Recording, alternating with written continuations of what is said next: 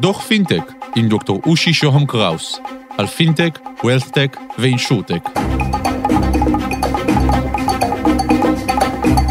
שלום, כאן דוקטור אושי שוהם קראוס, ברוכים הבאים לדוח פינטק, והיום בדוח על Regtech ו Insurtech. נמצאת איתנו על הקו מורלי דורי, מייסדת ומנכ"לית פיל Marketplace. שלום מורלי ותודה שאת איתנו. היי אושי, תודה רבה שהזמנת אותי. מורלי, מה זה הסיפור הזה של compliance בביטוח? אז compliance הוא לא רק בביטוח, אנחנו מתעסקים גם בביטוח אבל גם בתחומים אחרים כמו בנקאות וניירות ערך, אבל compliance זה, זה בעצם לקחת את כל הוראות החוק, להבין מה המשמעות שלהם לגבי הציות בארגון והרגולציה שחלה על הארגון ומה הוא צריך לעשות כדי לציית, אוקיי? זה תהליך שמורכב קודם כל מזה שאתה מבין מה הרגולציות שחלות עליך, אתה מפרק אותם ל action items ואז אתה בודק איך נכון ליישם אותם בתוך תחומי הפעולה שלך. אחת הבעיות העיקריות שמתעוררות בעולם הזה, זה שמי שכותב את, הצי... את הרגולציה אה, ומי שמחליט מה צריכים לעשות הגופים המפוקחים, הוא לא, בדרך כלל אין לו ניסיון ביישום של הרגולציה, ואז זה מעורר הרבה מאוד בעיות בשאלת, אה, בשלב היישום. אה, אתה צריך לפענח את הרגולציה ולהבין מה זה אומר ולהחליט האם היישום שלך באמת עונה על הוראות הרגולציה ולא לשים את הארגון, כמובן בסיכון של הפרה, סיכון של הפרה יכול אה, להכיל על הארגון אה, עיצומים אה, כספיים לא מבוטלים היום, בסכומים של מיליוני שקלים. מורלי, זה אומר שיש בכל חברת ביטוח או בכל גוף פיננסי אדם שאחראי ללמוד את החוקים האלה, לבדוק שמיישמים אותם, להבין אותם? כן, בכל, בכל, בכל גוף פיננסי יש קצין ציות. אה, וקצין הציות הזה צריך לדאוג שהגורמים הרלוונטיים בארגון הם מיישמים את הרגולציה, מכיוון שקצין הציות עצמו הוא לא יכול להבין איך נכון ליישם את הרגולציה בכל אחד מהתחומים, הגופים הפיננסיים מתעסקים בהרבה מאוד נושאים שהם מאוד, יש להם עומק מקצועי רב. קצין הציות אמור להבין מהמומחה המקצועי איך הוא קרא את הרגולציה, איך הוא החליט ליישם את הרגולציה ולהחליט האם לדעתו כקצין הציות של, של המוסד, הציות הזה נכון, הוא טוב, הוא עומד באמת בהוראות הציות. כי קצין הציות עצמו הוא לא איש המקצוע, הוא איש הציות. בדרך כלל בגופים פיננסיים עובדים אה, הרבה אנשים בציות, כלומר יותר מאחד, כי יש עבודת ציות מאוד מסיבית, גם בתוך, מתחת לקצין הציות עובדים אנשים, אבל גם הרבה מאוד אנשים בארגון אחראים על הציות בתחומים שלהם, כל אחד בתחום שלו. מורלי, אז uh, בעצם uh, מה הבעיה פה? אז קודם כל, כמו שהבנת, כרגע העבודה הזאת מתבצעת אה, בצורה אה, ידנית יחסית ואינדיבידואלית בתוך כל ארגון, ו, ומקדישים לזה די הרבה אנשים ודי הרבה עבודה, בגלל שהציות הוא פרוס, הציות מתחיל בחוקים, בתקנות, אה, אם יש רגולטורים ספציפיים כמו רשות שוק ההון, מפקח על הבנקים, רשות ניירות ערך, יש מפקח על הגבלים העסקיים, יש איכות הסביבה, משרד הבריאות, באמת יש עשרות גופים, עבודה ידנית של ליקוט הרגולציה לוקחת הרבה מאוד זמן ושמה גם את הארגון בסיכון. והיא מתבצעת ידנית וגם המעקב אחרי כל חובות הציות וכל הדברים שהארגון צריך לעשות, גם אם הוא מתבצע באמצעות איזושהי פלטפורמה טכנולוגית, אנשים מזינים אותו ידנית בכל אחד מהארגונים הרלוונטיים, והפערים האלה אה, הם יוצרים גם לפעמים חוסר יעילות וגם מגדילים את הסיכונים אה, של הארגון אה, בתלות בעבודה ידנית אה, של מעקב והזנה לתוך, במקרה טוב זה מערכת, לפעמים זה גם אקסלים או וורדים או, או, או סתם איזשהו מקום שבו שומרים את הדברים. וגם הבעיה היא שקשה מאוד להכניס אנשים חדשים לעבוד בתחום הזה. הממשק הוא, אם יש מערכת כזו ומשתמשים בה, אז זו מערכת לא בהכרח עם ממשק ידידותי, הרגולציות עצמות נמצא, עצמן נמצאות במאגרים שהממשק אליהם הוא לא טוב, ומנועי החיפוש בהם הם ממש ממש לא טובים, המדינה שהיא מנפיקה את הרגולציות האלה, היא לא משקיעה בהנגשה של הרגולציה, כלומר היא מסתפקת בכתיבת הרגולציה, ופחות מעניין אותה איך הגופים המפוקחים מצליחים לקבל את, ה, את הרגולציה ולציית, אה, ולכן נוצר פה פער בין אה, מה שאתה מוצא לבד ומה שאתה מיישם, ולפער הזה קשה מאוד להכניס עובדים חדשים שצעירים, שהם לא מתמצאים, לא מכירים את התחום, הולכים לאיבוד בכל הממשקים הישנים האלה ובריבוי המאגרים שהם צריכים לגשת אליהם, והמערכת שלנו בעצם חש... חשבה שגם לעובד במוסד פיננסי ראוי שיהיה חוויית משתמש, הוא ייכנס למקום אחד שבו תהיה מגודרת לו הרגולציה שהיא סביבת העבודה שלו, והוא יוכל לחפש בה ולקבל תוצאות חכמות באמצעות מנוע חכם שמבין מה הוא רוצה, כמו שגוגל מבין מה אנחנו רוצים, בדיוק באותו אופן. המערכת יודעת, המערכת מבינה את המשתמש למרות שהיא רק מערכת, והאלגוריתם יודע להבין, וככל שמשתמשים בו יותר גם הוא מבין יותר טוב, מה המחפש חיפש ואיזה הצעות נכון להציע לו כדי שהוא לא יפספס שום דבר והוא באמת ימפה נכון את חובות הסיעוד של, ה, של הארגון.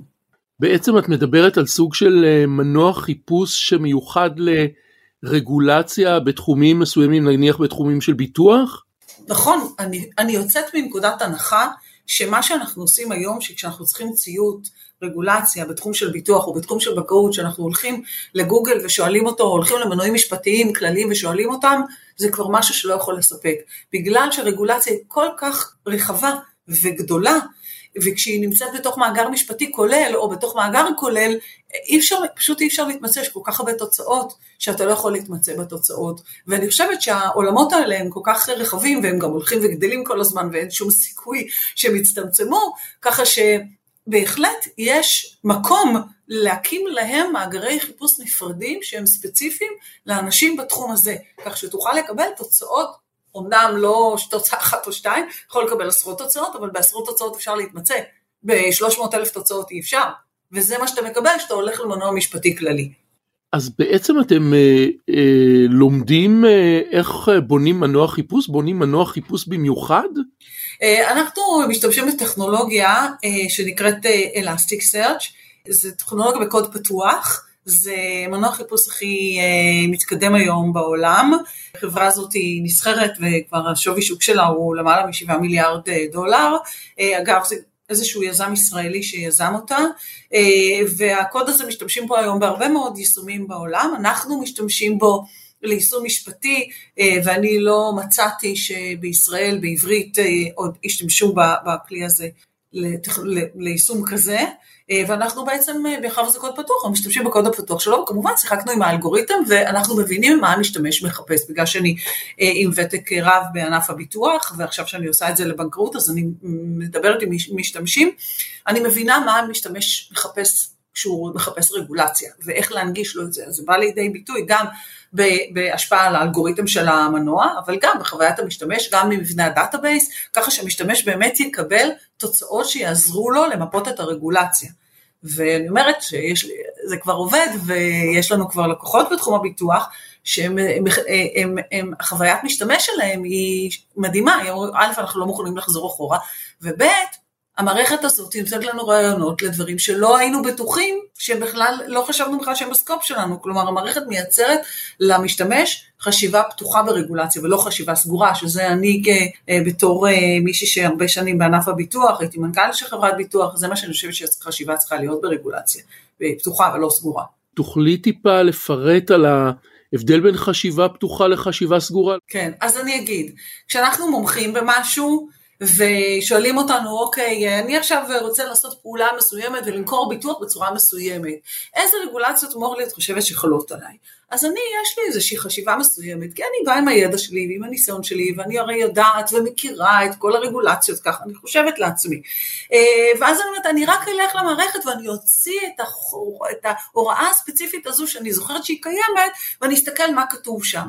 עכשיו, המערכת, אם היא עושה עבודה טובה, כשאני אלך ואני אחפש אותה שם, את, ההסדר, את ההוראה הזאת, יעלו לי עוד הוראות שאני לא חשבתי עליהן, ואני כן צריכה להסתכל עליהן לפני שאני נותנת את התשובה, איך נכון לעשות, את הת... ליישם את התהליך הספציפי הזה והזה. אז החשיבה הסגורה שלי הלכה ואמרה, אני יודעת איזה הוראה אני צריכה, אני אלך ואני אחפש אותה ספציפית, והחשיבה הפתוחה שלי אומרת, רגע, המערכת דגה לי פה עוד דברים, בואו נציץ עליהם לוודא שאין לי עוד דברים שאני צריכה להסתכל עליהם.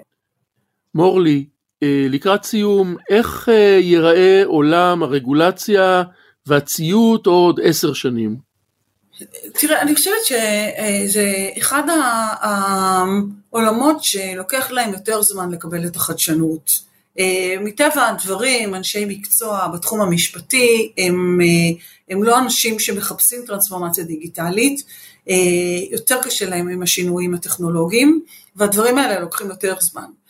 אני כן אומרת שגם אצלנו יש מגבלה נוספת של שפה, שבעברית הדברים קורים הרבה יותר לאט בעולם, אה, אם אתה הולך ואתה מחפש, אה, אין, אין משהו כמו מה שעשינו, מה שאנחנו מפתחים, אבל, אבל כן יש הרבה מאוד פתרונות אה, שנותנים זירוז וקיצור והעברה לטכנולוגיה יותר מדויקת ויותר יעילה ויותר חכמה שמחפשת במאגרי מידע ענקיים. אה, אה, עבודה ידנית שמתבצעת היום. כי היום רוב העבודה הזאת של הציוד, שהיא עבודה משפטית, שהיא קשורה בביזנס, ולכן היא מעניינת אותי, כי היא קשורה בעסק ואיך עושים אותו. אה, העבודה הזאת היא מאוד מאוד ידנית. אני לא רואה איך זה יכול להיות עוד עשר שנים, זה, זה פשוט לא יהיה. אחת, ה, אחת הבעיות של העולמות האלה שאנחנו מדברים עליהם, עולמות הפיננסיים, זה שגם אנשים עבדו המון המון שנים בארגונים. ואז הארגון מאוד התבסס על הידע שלהם ועל היכולות שלהם ועל התיקיות שלהם ועל הסדר הפנימי שלהם והם מומחי הידע בארגון. כולנו מבינים שאנחנו הולכים לעולם עבודה חדש, שאנשים לא יעבדו כל החיים שלהם בארגון והם יחליפו עבודות. ואז הם יצטרכו להסתגל מהר וללמוד מהר את התחום אה, ולהיכנס להיכנס להיות, לאפשר לעצמם לעשות עבודה מקצועית בלי שהם אה, מכירים את התחום 20 שנה והם יצטרכו כלים והכלים שיש היום לא מאפשרים את זה. אה, אז אם היום אנחנו מתמקדים בחוויית, אה, היום חברות הביטוח ובנקים ובתי השקעות מתמקדים בהשקעה באפליקציות שמסייעות לחוויית לקוח של הלקוח הסופי, אם זה שירות או רכישה של שירותים, מוצרים אה, ושירותים ובעצם הממשק של מה שהולך ל-B2C, אז אני חושבת שאנחנו מהר מאוד נתחיל לייצר חוויית משתמש לעובדים בארגונים, כדי שעובדים בארגונים יוכלו להסתגל מהר לסביבה עבודה חדשה ולייצר לארגונים ערך גם בתחום רגולציה שהוא תחום סבוך, אבל עדיין תצטרך אנשים שיעבדו, והאנשים הצעירים האלה ירצו דברים חדשים. ובנוסף גם אתה יודע, כמו שתיארתי את זה, שהיום העבודה הזאת מתבצעת על ידי אנשים בתוך הארגונים עצמם.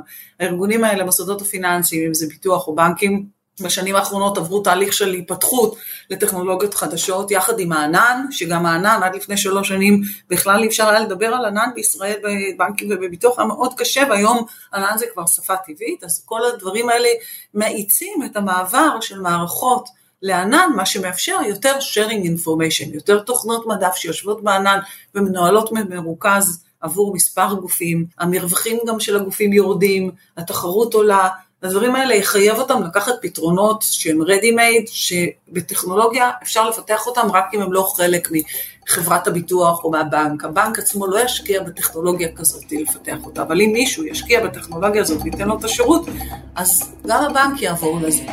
מורלי דורי, פיל Marketplace, תודה שהיית איתנו.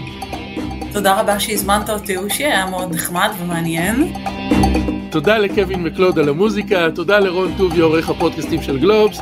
אני מרצה ומייעץ בתחומי הדוח, תוכלו לכתוב לי באושי את אושי.co.il, לשלוח וואטסאפ ל-050-8898-322 או בלינקדאין שלי, דוקטור אושי שוהם קראוס באנגלית, להתראות בדוח הבא.